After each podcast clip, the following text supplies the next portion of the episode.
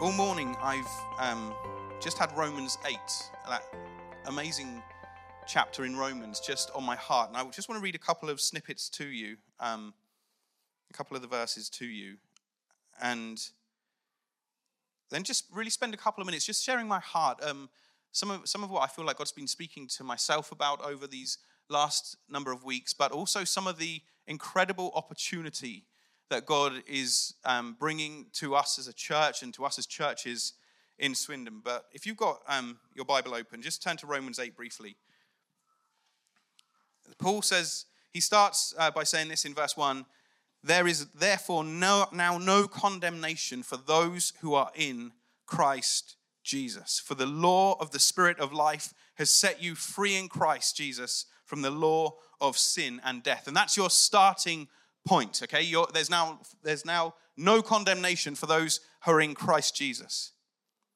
And then he goes on to talk about um, suffering in verse 18. He says, For I consider that the sufferings of this present time are not worth comparing with the glory that is revealed to us. For the creation waits in eager longing for the revealing of the sons of God.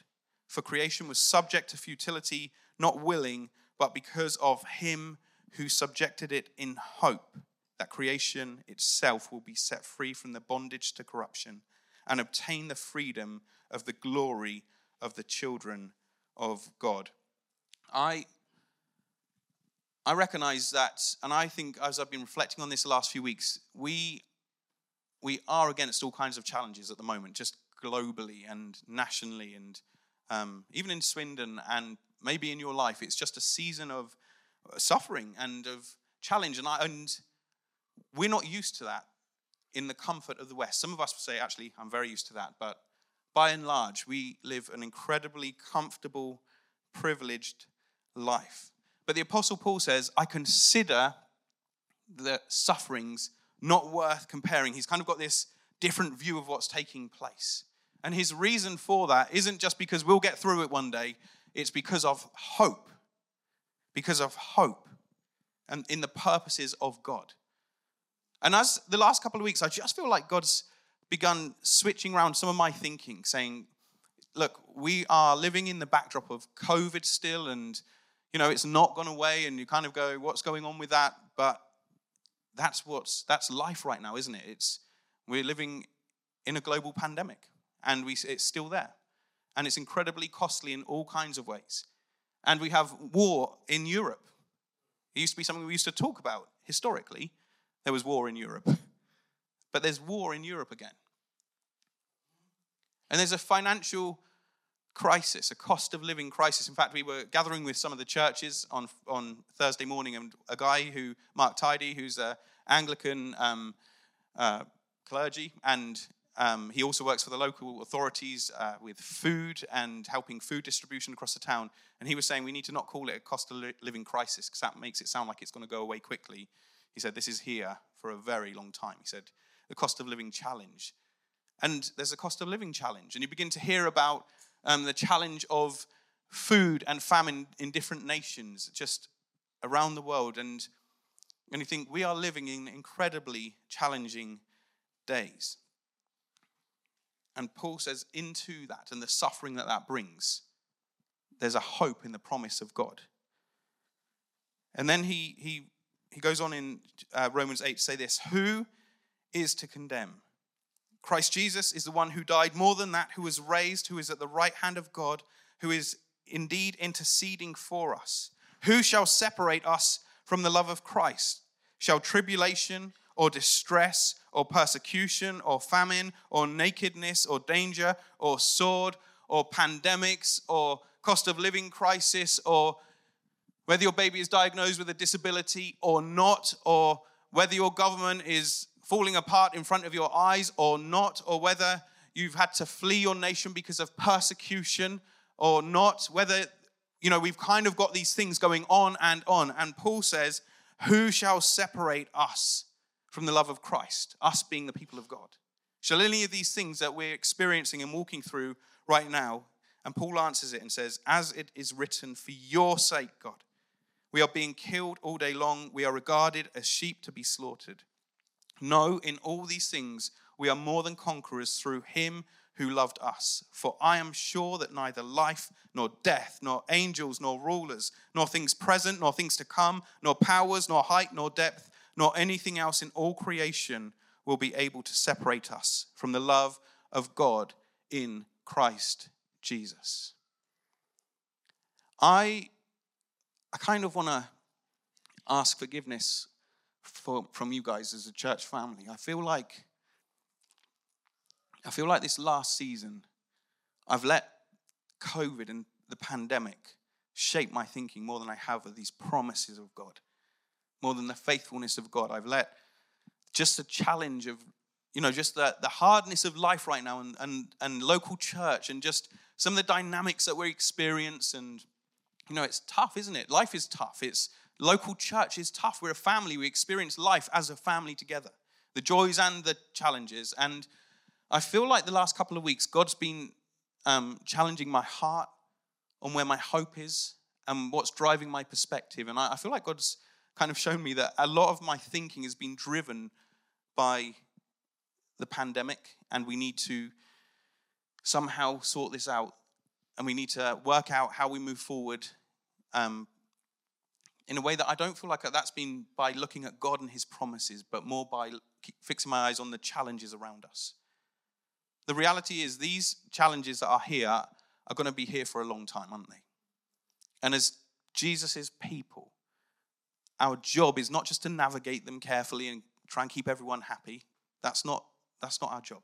That's not our job as leaders in the church. Isn't just to try and get everything right and make it smooth and easy to be here and all of those things. Yes, of course, we want to do the best job we can together, all of us, one another, of loving one another and, and welcoming the Spirit and enjoying family together and God's presence among us. Of course, we want that. But the context for the church is the mission of God. And if we don't have that as our context, try as hard as we want to be the best family, we're missing the key thing, which is we're on mission to see God's kingdom come. Because we've been given the security and the promises of God's hope in this context of war and famine and pestilence and plague and all of these things. We've got the hope of Jesus Christ. But we're living in a world full of people who do not have that hope. And I feel like Jesus has been challenging me, saying it's time to stop making decisions and, and living kind of in this COVID cloak almost, just wrapped up in COVID thinking and, and on what about the cost of living crisis now? And it's time to start believing God and His promises from this moment forward. To have a new confidence, not in ourselves, not at all, but in His promise and His faithfulness in seasons exactly like this. And that's why Paul is speaking into these kinds of seasons, because it's the only way for God's people to operate. And there's so much incredible things happening around Swindon at the moment that God is doing. And I'm aware that many of you might not be aware of them, but we are part of a wider group of churches called Good News for Swindon. Um, just a network of churches, a relational network of churches. We have leaders prayer breakfast where we just gather to pray, to pray for one another and worship Jesus together, to build relationships. I, am just so thankful to God for what He's been doing through that. Um, and then we have times where we're kind of putting in front of us what are the challenges, the needs of the town, how can we work together, what's the opportunity.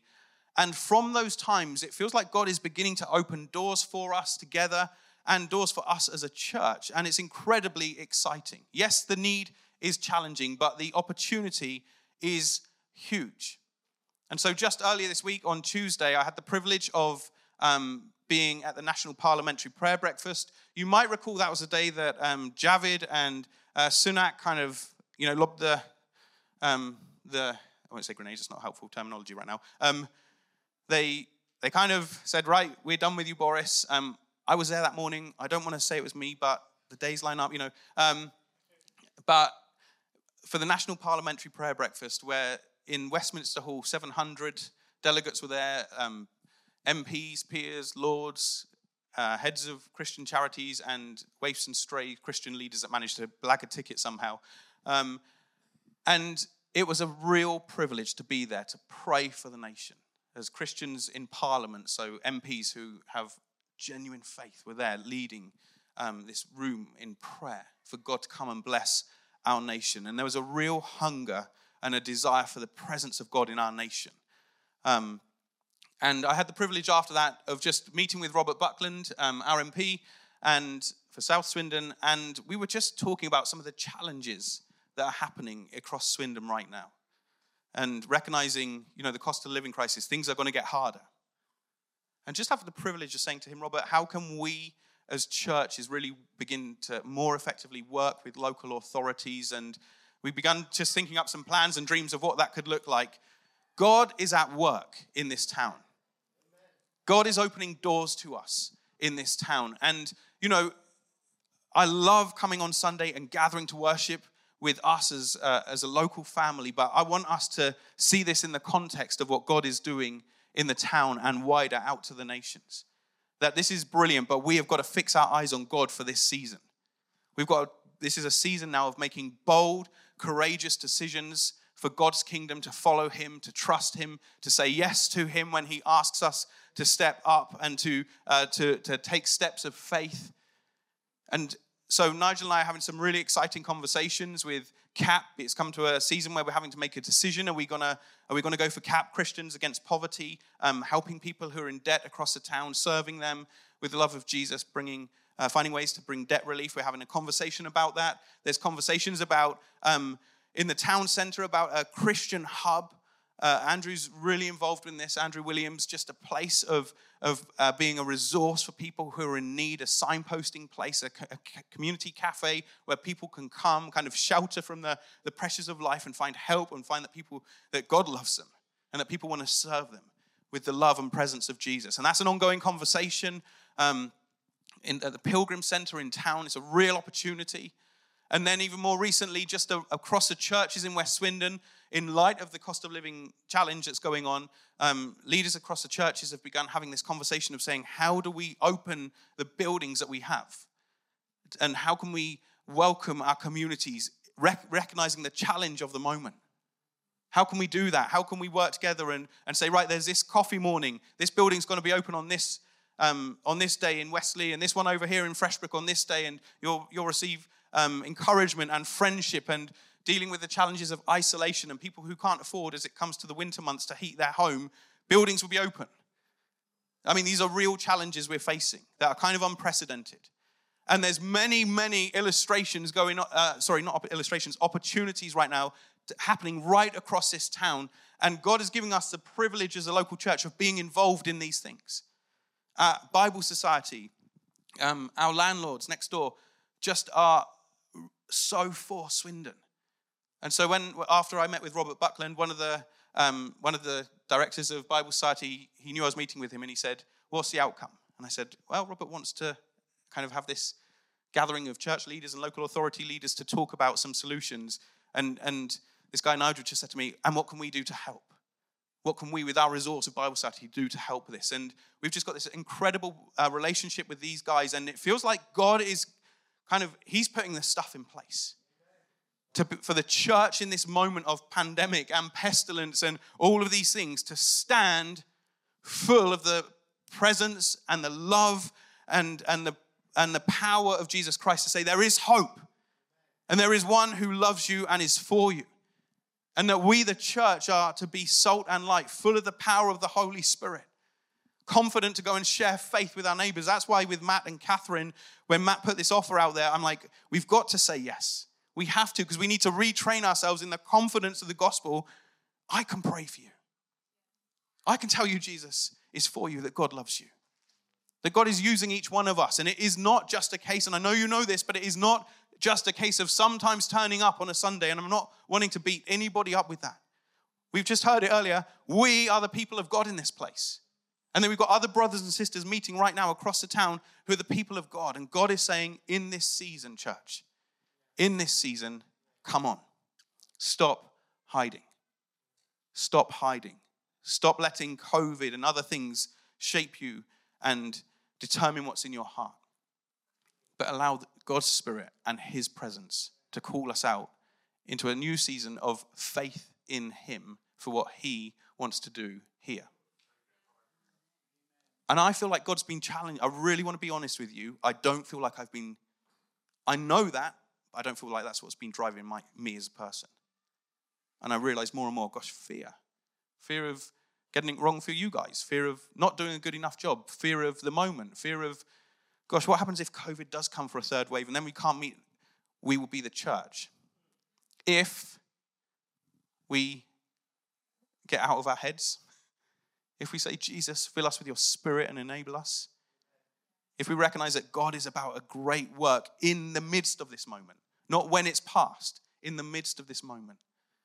And so I want to call us to that. And we, you know, this, I, I want to say something, and I want you to hear my heart in this, but I want you to, I want, we just had a meal together with Nick and as a leadership team last night, and um, you know, sometimes your own family can be quite a hard place to exist in, just in life. Um, and I think that's true in church. Sometimes your local family can be a hard place to be in. You know, we're close to each other, we see each other's warts and uh, not so good bits. But I want to tell you, God's hand is on us as a church. And He loves us. And we are to love one another. And God is blessing us, and we have the privilege. It's just I'm just aware some of you guys don't know this. The Harbour Project regularly use this facility as a place of blessing for people who have had to flee nations, and, and this building acts as a place of serving them. And the Harbour Project weekly are in here, serving families and women, women with children and people who've had to flee. The local council increasingly are using this space. God's hand is upon us, okay? I want us to know that God's hand is on us as a church. And it's not just about, oh, other people are using it. These are relationships. This is all part of what God is doing in this moment. And sometimes I, I, I just recognize in the moment we kind of go, well, yeah, I am going to Gateway and it's where I go to church and it's all right. And I get, I get that feeling. But I want to ask us to see, no, actually, as we've heard a moment ago, we are the people of God. And God is with us and He's for us and He's for this town. And what He's looking for is a people who are empowered by His Spirit, not living life shaped by the moments and the things that are going on. Yes, they're real, they are real, but are people who by faith are stepping up to daring exploits in God. And so I'd, there's so much other stuff. We haven't got time, but just what's happening in Penhill as well. God's given us great friendships with those guys um, as a church there. And I want us to start being more courageous. Not just, not just careless with that, but saying, no, we're going to be really purposeful in this next season. We're going to trust God in faith that He's at work. And so I want to finish by saying this. In a moment, we're going to take up an offering. But I don't just want this to be a, a sense of, oh, we're giving some money to a building fund. I want it to be God's doing a great thing. God's doing a great thing. And we want to serve this town the best that we can. We want to bring the hope that Paul talks about. And when I was just reading Jeremiah 29 earlier, when he talks about seek the blessing of the city, we want to do everything we can as a, fa- as a church family in this moment to say, and God is for you, Swindon, and He has hope and a future for you. Because no, the local authorities are not able to say that.